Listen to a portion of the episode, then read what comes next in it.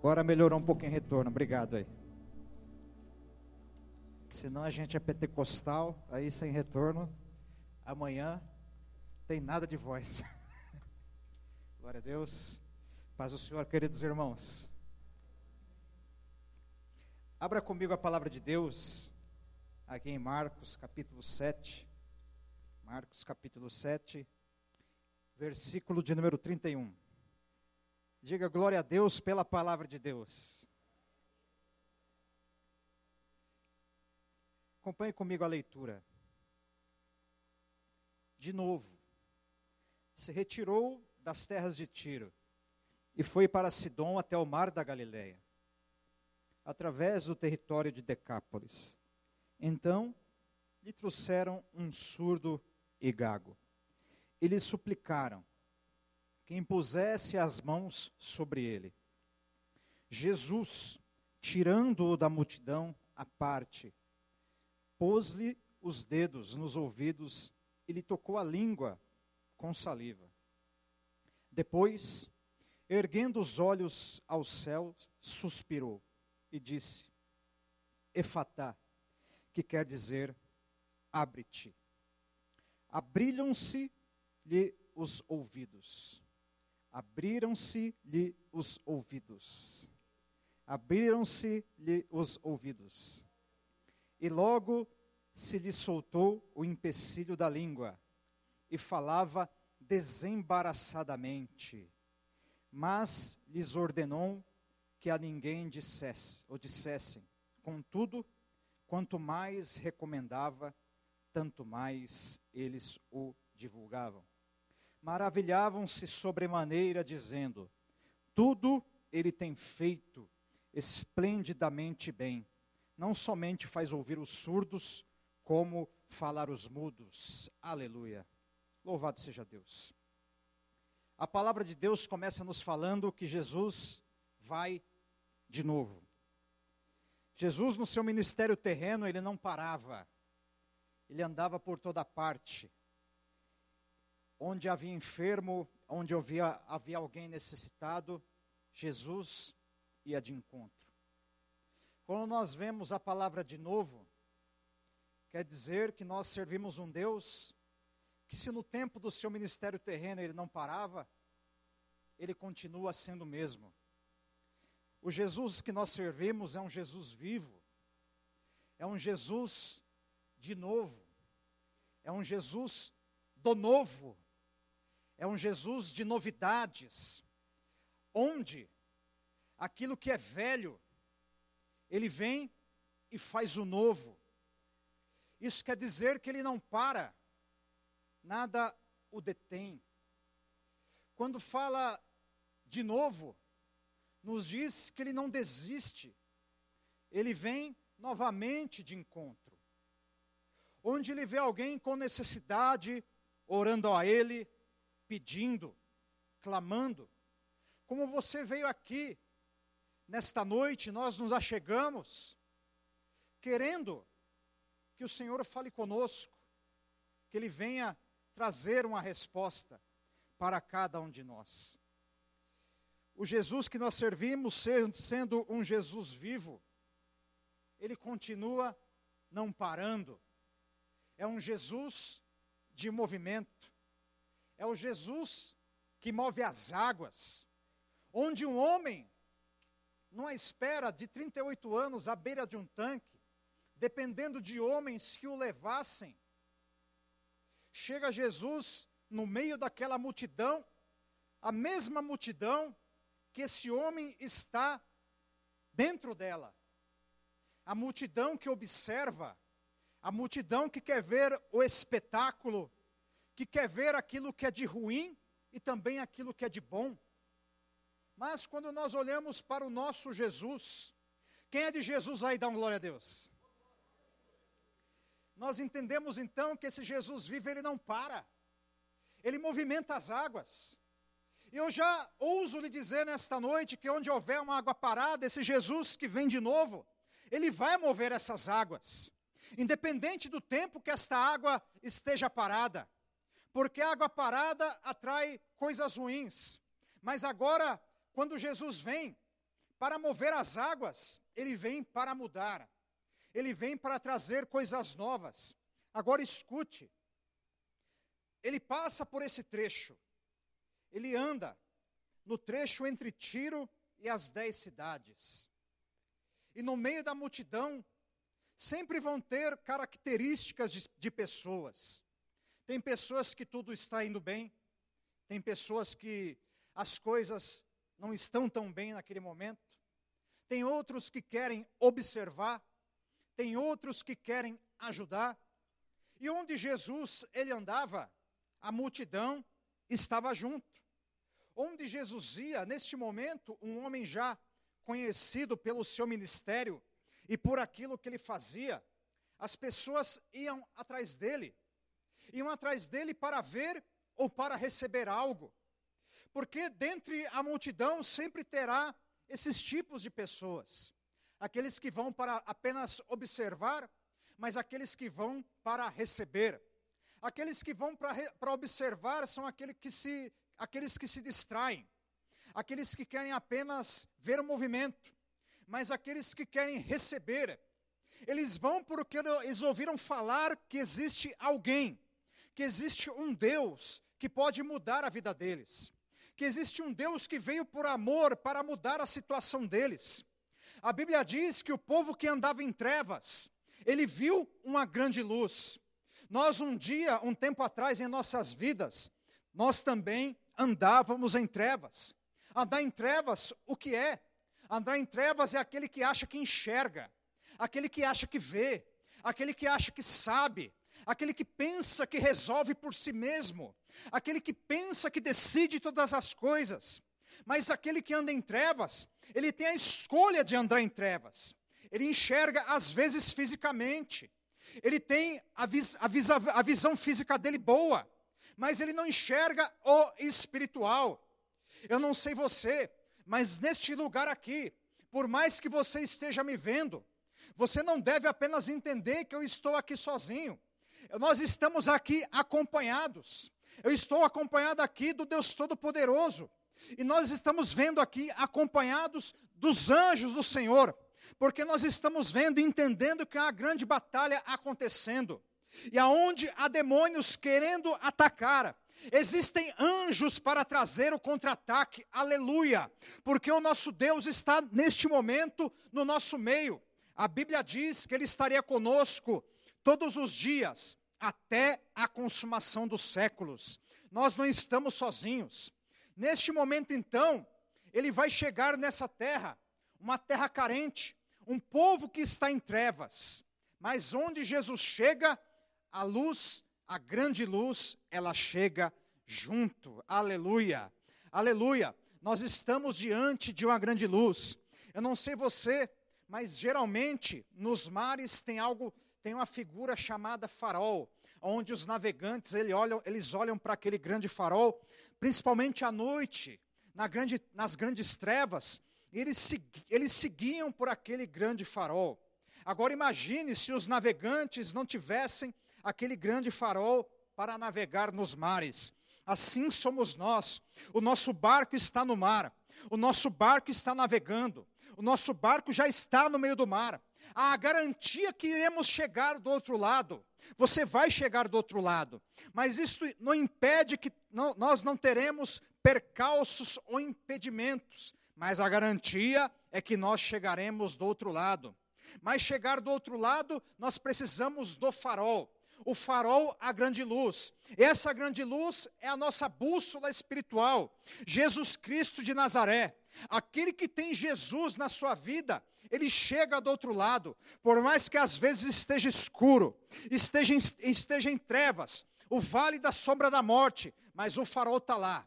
O farol está lá dando a direção, e o nome dele é Jesus. Jesus, o povo que estava em trevas, ele viu uma grande luz. Aquele que está em trevas, às vezes, às vezes ele diz assim: Eu não estou vendo nada, eu não estou enxergando nada, mas ele deseja enxergar.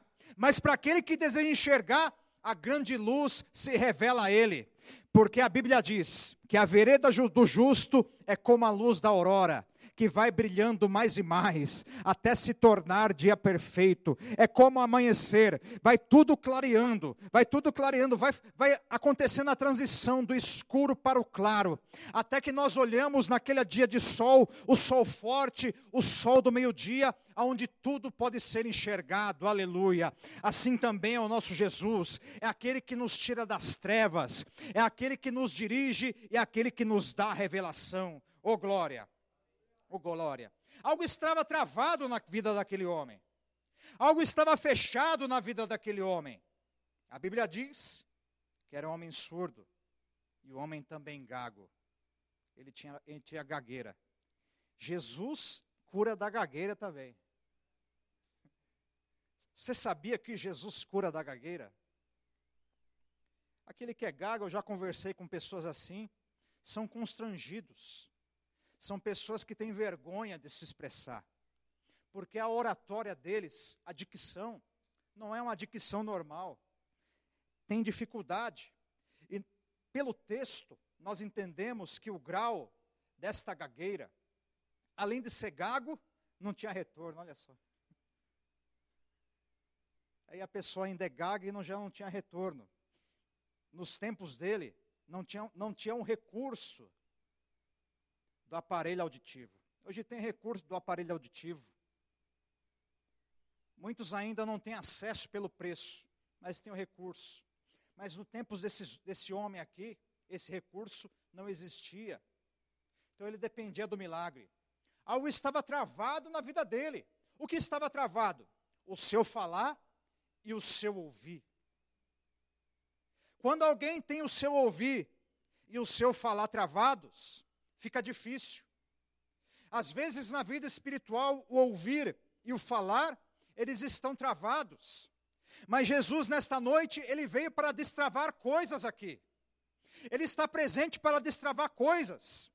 E o que estiver travado, ele vai destravar nesta noite, ele vai abrir. Porque ele é aquele que tem a chave de Davi. Aquele que abre e ninguém fecha, e aquele que fecha e ninguém abre. Então eu digo nesta noite, segundo a palavra de Deus, aquilo que ele abrir não vai fechar. Talvez o que esteja travado nesta noite seja uma área da sua vida.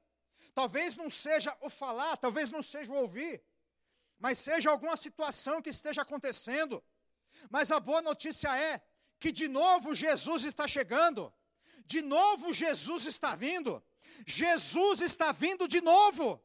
Às vezes você pergunta, mas de novo, a verdade é, enquanto nós existirmos nesta terra, enquanto nós dependemos de Deus, sempre que nós, sempre que nós vir pedirmos e quisermos e desejarmos, Ele vai chegar de novo. Jesus não se cansa, Jesus não se enjoa, Jesus não fica não fica dizendo eu não vou. No momento em que você pede, você recebe. No momento que você busca, você encontra. Basta somente que nós tenhamos a fé. E ele vem de novo. Às vezes, às vezes nós ficamos assim. Ah, mas eu vou pedir de novo. Ah, mas aconteceu de novo. Ah, mas tropeçou de novo. Ah, mas ocorreu de novo. Mesmo, mesmo que isso aconteça, quando nós pedirmos, Jesus, ele vem de novo. Ele atravessa aquela terra complicada e vem de encontro e nos toma pela mão, dizendo que a ajuda ela chegou. Aleluia. Aleluia. Na vida desse homem estava travado a sua audição e a sua fala. Tanto que ele precisa de ajuda para ser ajudado. Eu imagino os amigos dele conversando com ele. Olha, Jesus chegou aí. Está vendo aquele, aquele homem de branco? Oh, glória. Você está vendo aquele homem de branco? Me lembrou um corinho. Vejo o homem de branco dentro da congregação. Quem, quem conhece essa? Só, só ele. A Lourdes conhece, o Eliseu conhece, claro. O Edinaldo, vocês não conhecem?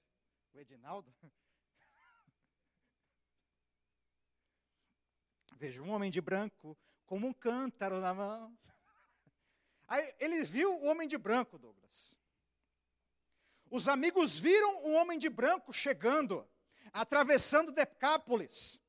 Quando o homem de branco ele aparece, quando o homem de branco ele aparece, feição, a feição dos irmãos até mudaram, você reparou? Foi só falar do homem de branco. É, irmão, é verdade, o tempo está difícil, eu sei. Eu sei. Eu sei o que está acontecendo ali fora. Nós sabemos. Mas a nossa esperança está no nosso Deus. Aleluia. Tem esperança no seu coração. Se alegre. Se alegre. Se você estudar um pouquinho, vou abrir um parênteses sobre a Guerra dos Seis Dias, que aconteceu na década de 40. O povo de Israel, o povo de Deus, não era considerado um Estado. A história diz, porque a gente que não viveu naquele tempo é história. Então a história diz, os historiadores dizem que era um pequeno grupo, um pequeno exército contra um grande grupo que queria destruí-los. Agora eu pergunto para você: Israel existe no mapa ou não existe? Não só existe no mapa, como existe como Estado e como povo de Deus. Eles não foram derrotados. Armas velhas, pouco, pouco, pouco povo, e mesmo assim saíram vitoriosos. Porque é o povo de Deus. Então, quando o homem de branco, ele foi avistado, então, quando o homem de branco é avistado, duas reações acontecem. A primeira, o povo de Deus se alegra. E como o povo de Deus se alegra quando o homem de branco chega? Ele dá um glória a Deus ou não? Quando, quando o povo de Deus entende que o homem de branco chegou, ele glorifica. Mas agora, o pessoal das trevas, os demônios, eles já ficam desesperados. Aí aqueles que estavam segurando o homem, que estavam segurando a fala do homem, que estavam querendo deixar aquele homem surdo, eles já começam a ficar desesperados. O homem de branco chegou e eles viram, e os amigos deles viram. E eles vão ter que bater em retirada. E os amigos, provavelmente, não está no texto, e os amigos já começam a informar o homem. Jesus está chegando, eu tenho ouvido falar que ele tem feito grandes coisas. A tua situação é poderoso para mudar. Vamos lá falar com ele. Imagina nessa conversa, nesse terim, que o homem de branco está chegando. Aí ele, ele fala, mas eu sou gago, eu não consigo falar. Se eu, se eu começar a falar, eu vou passar vergonha, vão dar risada de mim, vão, vão, vão tirar sarro de mim, eu vou ser ridicularizado. Não é isso que às vezes nós pensamos. Ah, mas se eu vier aqui na frente, se eu receber uma oração, se eu for lá na igreja, se eu deixar a minha família, se eu deixar os meus amigos, vão tirar sarro de mim, vão caçoar de mim, vão dizer que eu sou crente, vão dizer que eu, vão dizer que eu sou Bíblia, vão dizer agora que eu, que eu, sou, que eu sou agora de igreja, vão dizer agora que, eu, que, eu, que eu sou isso, que eu sou aquilo, ah, o que vão pensar de mim, começa como aquele homem talvez a ter vergonha, mas a Bíblia diz que aquele que tem ousadia para entrar na presença de Deus encontrará socorro no tempo oportuno. Não tenha medo. A multidão, como já disse, aquele que está no meio dela, eu não sei se já ouviu, já ouviu pessoas falando, às vezes dizem assim: eu tenho medo de falar em público, eu tenho medo de falar com, com um grupo de pessoas, eu tenho medo de me expressar quando tem pessoas perto. Eu tenho medo de me expressar quando, quando tem um número de pessoas. Ah, eu fico nervoso. Todo mundo fica nervoso. Todo mundo.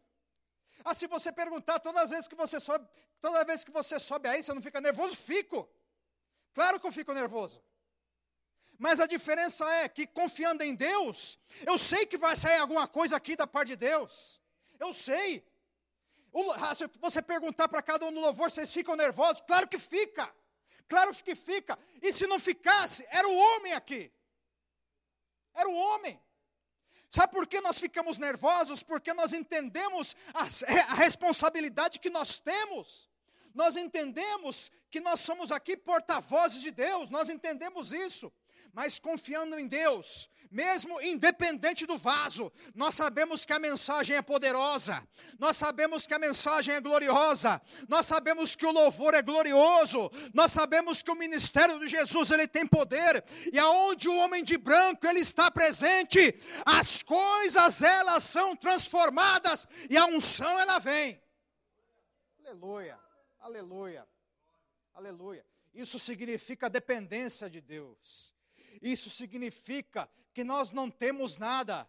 Isso significa, como disse Jesus, sem mim nada podereis fazer. Você pode fazer alguma coisa sem Jesus aí fora, mas aqui dentro é só com Jesus. É só com Jesus. E lá fora alguma coisa para Jesus é só com ele. É só com ele. Os milagres quem faz é ele. A unção, quem é o dono é Ele. A palavra, a palavra é dele. A igreja é dele. A graça é dele. Quem morreu na cruz foi Ele. Quem ressuscitou foi Ele. Quem está vivo é Ele. Aleluia. Aleluia. Aleluia. Estava fechado essa situação na vida daquele homem. Um dia Elias, homem de Deus, chega e diz assim: segundo a minha palavra, não haverá mais chuva. E o que acontece? O céu, ele se fecha. E, a, e fica sem chover por três anos e meio. Você sabe o que é um tempo desse sem chuva? A nossa região aqui, nós, quando ficamos um tempinho sem chuva, começa a faltar água, é ou não é? Começa a faltar água começa racionamento de água, começa a bandeira da conta subir, não é assim? Começa a ficar mais seco, a saúde já não fica a mesma por conta do clima seco, queimadas. Eu tô, estou falando isso para você imaginar o cenário dos tempos de Elias. Tanto que ele tem que se retirar para um lugar para beber de um ribeiro em Querite e ser sustentado por um corvo. O corvo trazia carne e pão para ele. O céu fechado. E quando nós olhamos para o texto aqui, eu já volto aí. Quando nós olhamos para o texto, às vezes aquilo que nós temos em abundância, nós não damos valor. Você fala, você ouve, você é jovem. Um dia eu assisti um filme, tempo atrás. Aí tem uma cena no filme que um, que um cidadão ali, ele é rico, mas já está ali à beira da morte. E o outro, ele tem 38 anos de idade. E aí o que tem 38 anos de idade pergunta assim, e aí, e as suas, e as suas riquezas o senhor gosta? O que, que o senhor vai fazer com elas agora? E aí ele responde: Olha, se eu pudesse, eu trocaria tudo agora para ter 38 anos de novo. Tem coisas que o dinheiro não compra, tem coisas que o dinheiro não faz, tem coisas que o dinheiro não conquista, tem coisas que, tem coisas que a matéria humana ela não conquista, tem coisas que nós temos que passar e nós temos que viver. Então nós valorizamos aquilo que nós muitas vezes conquistamos com suor. Às vezes você está passando uma situação, valorize aquilo que você tem, você continua ouvindo, você continua enxergando, continua andando, continua tendo saúde, continua tendo força, e Deus vai dando graça para continuar isso. Deus vai dando graça para, nós, para que nós continuemos a ter isso. Mas, às vezes, passa, passa batido, passa desapercebido aquilo que nós temos em abundância. Mas aquele que não tem, ele quer ter. Aquele que não tem, ele deseja conquistar, mas às vezes ele não pode. Mas nesta noite, Deus está falando para nós que aquilo que está fechado, ele vai se abrir. Jesus chega naquele lugar, ele já é abordado pelos amigos. E os amigos dizem, dizem o seguinte: então lhe trouxeram um surdo e gago e lhe suplicaram que lhe impusesse as mãos sobre ele. Quem que falou? Os amigos dele, aqueles que estavam com ele, chegam diante de Jesus, imaginando toda a situação. Eu tenho vergonha de falar, eu tenho vergonha de chegar diante de Jesus, eu tenho vergonha do povo, mas os amigos queriam ajudar a ele, os intercessores.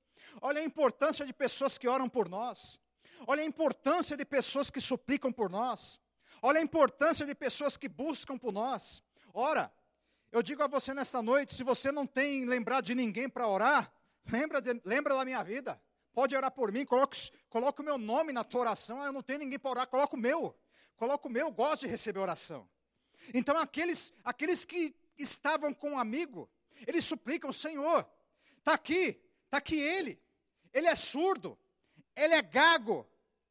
Está aqui. Impõe as mãos sobre ele. Aleluia. Aleluia.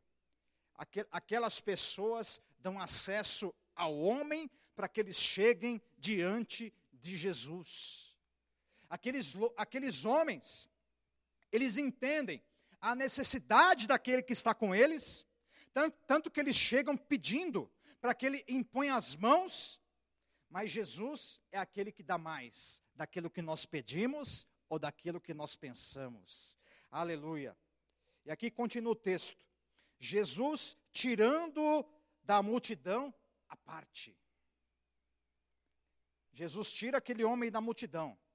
Tira junto, e com certeza aqueles homens que estavam intercedendo por ele vão junto. Tira o homem da multidão. Por que Jesus tira o homem da multidão? Provavelmente, essa multidão aqui iria atrapalhar não iria ajudar em nada a bênção que o homem iria receber. Às vezes, tem que ficar a sós um pouco. Às vezes, não tem que falar para todo mundo. Às vezes, tem que pedir ajuda para alguns, mas aqueles alguns vão, nos, vão levar as nossas necessidades para Jesus de Nazaré. Jesus tira aquele homem à parte, não quis deixar ele perto da multidão. Provavelmente Jesus sentiu ali um, um ar de observação, provavelmente incredulidade, provavelmente questionamento, provavelmente diriam assim: ah, mas ele não era surdo coisa nenhuma, não era cego coisa nenhuma, não era, não era gago coisa nenhuma, melhor dizendo, não era, não era. Você sabia? Não é assim com você às vezes? Ah, mas você, mas o que, que Jesus fez na sua vida? O que, que você vai fazer na igreja? Ah, mas não aconteceu nada aí, não é assim? Não aconteceu nada, não está mudando nada, não está mudando nada, mas você sabe o que Jesus mudou, você sabe o que Jesus fez, você sabe o que Jesus é capaz de fazer, ô oh, glória, ô oh, glória, ô oh, glória. Jesus toma aquele homem à parte, toma aquele homem à parte para ministrar com ele. Hoje Jesus vai pegar pessoas à parte. Oh, Jesus vai te pegar parte nesta noite, um particular com você. Ele está falando: eu vou te pegar à parte. Eu vou te pegar no particular. Eu vou te visitar a parte. Oh, glória. Eu vou te visitar no particular. Sabe o que é pegar a parte? Jesus está pegando aquele homem dizendo: Eu vou visitar no particular. No particular. No íntimo. No íntimo. Sabe por que Jesus toma ele à parte? Sabe por que Jesus toma ele à parte? tem saliva, tem umas coisas esquisitas aqui. Se Jesus não tira aquele homem, aquele homem à parte, sabe que a multidão ia falar, nossa, mas que falta de higiene. É? Não era isso? Olha que falta de higiene. Aqui, ó, olha o texto. Jesus falando, Jesus tirando da multidão à parte, pôs-lhe os dedos nos ouvidos. Ele tocou a língua com saliva. O mesmo dedo que ele põe no ouvido do homem toca. É, é isso aí. Agora imagina a multidão olhando isso aí. Hã? Nossa, mas que falta de higiene desse Jesus aí. Olha as coisas que ele faz. Olha. Olha só. Olha que, que, homem, que homem estranho. O Jesus que nós servimos, ele não é normal, ele faz umas coisas diferentes ele faz umas coisas estranhas. Você não deve estranhar. Aquele que serve a Jesus, ele entende que ele faz umas coisas diferentes. O milagre é algo estranho ao entendimento do homem. É algo que o entendimento humano ele não consegue compreender. Ele não consegue saber. Jesus toma aquele homem à parte porque a forma dele ministrar naquele homem seria uma forma diferente. Seria uma forma, seria uma forma não convencional. Jesus toma um homem à parte, toca, põe os dedos nos ouvidos e lhe tocou a língua com a saliva. Aqui no versículo de número 33. Toca nos ouvidos, depois, ó. Toca na língua dele. É. Se fosse você, se fosse você, Jesus, fazendo isso, o que, que você pensaria? Você tá, as, nós estamos preparados para algumas coisas e maneiras que Jesus quer fazer? Nós estamos. Se é de Jesus, por mais que seja estranho, é bênção. Porque às vezes, como diz a palavra de Deus, Satanás ele se disfarça como anjo de luz. Satanás às vezes vem bonitinho, vem limpinho, mas não deixa de ser diabo. Agora Jesus às vezes vem desse jeito, colocando o dedo no ouvido, colocando o dedo na língua, mas é bênção. Independente da maneira que o homem de branco ele venha, o homem de branco ele vem para resolver, para trazer o milagre, para trazer a bênção. Oh glória! Oh glória! Oh glória! Quando Jesus faz aquilo, ele ergue os olhos para o céu. Ele ergue os olhos para o céu. Lembrando aquilo que disse o rei Davi. O rei Davi, quando estava cercado, perseguido por Saul, perseguido pelos inimigos. Aparentemente a derrota aconteceria para Davi. Mas no Salmo 121, o que, que diz ali?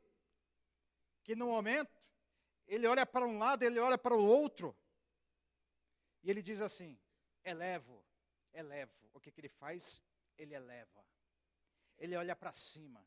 Elevo os meus olhos para os montes. E ele faz a pergunta: de onde, de onde virá o meu socorro? E aí o Espírito de Deus toma ele porque aí já não é mais Davi, quando, porque é assim, quando nós estamos falando, nós estamos falando na primeira pessoa. Mas agora, quando Deus está falando, Ele está falando agora pela boca de Davi. O meu socorro vem do Senhor, que fez os céus e a terra. Aquele que fez os céus e a terra é poderoso para trazer o socorro. O Espírito de Deus toma a boca de Davi e ele começa a profetizar. É o segredo. Ele olha, ele eleva os olhos para os montes. Quando ele levanta os seus olhos, ele começa a profetizar: O meu socorro vem do Senhor, que fez o céu e também a terra. Às vezes nós pensamos da onde vai vir o meu socorro, da onde vai vir a minha ajuda, da onde virá, da onde virá, de, de A, de B ou de C, mas aí nós olhamos, elevamos os nossos olhos para os montes. É como Davi estivesse sendo relembrado. É como Davi tivesse que ser lembrado. Às vezes nós devemos lembrar daquilo que Deus é capaz em nossas vidas. Às vezes nós devemos lembrar de profetizar na situação que nós estamos vivendo. Às vezes nós devemos, devemos lembrar de levantar os nossos olhos, de elevar. Às vezes as situações da vida, as circunstâncias, nós continuamos olhando, olhando para os montes, olhando para os montes. É só monte, é só monte, é só monte. Mas aí vem o Espírito de Deus e diz assim: eleva os seus olhos e diz assim: Da onde virá o meu socorro? E aí Deus diz a Davi: O seu socorro vem do Senhor, que fez os céus e a terra. Aleluia, aleluia. O homem está fora da multidão, ele suplica e diz o seguinte: Efatá, que quer dizer abre-te.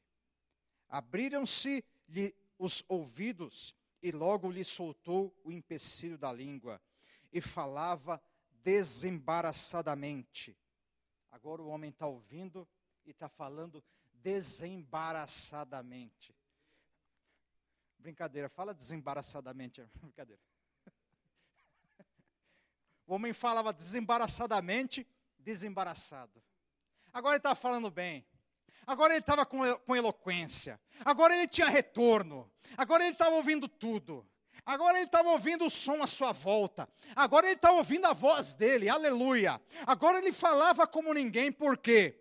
Porque o homem de branco chegou no meio da multidão, tomou ele e o curou. E o mesmo homem de branco, Jesus, está aqui neste lugar. O mesmo homem de branco dos dias de Elias, que fechou o céu. E quando Elias, no terceiro ano, no terceiro ano, começa a orar, é tempo de chuva, acabe, vai chover, acabe, vai chover.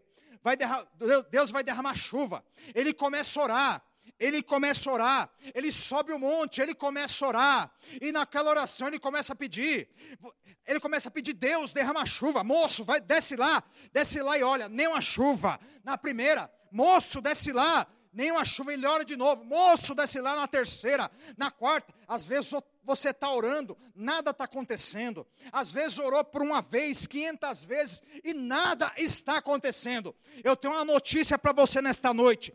Independente do, do, do número de oração que você fez, independente do número de clamor que você fez, independente do tempo que você esteja buscando, o nosso Deus não está surdo, o nosso Deus ele ouve, o nosso Deus ele compreende a tua oração, e vai chegar o tempo, independente disso, que ele vai ouvir a oração e ela será respondida.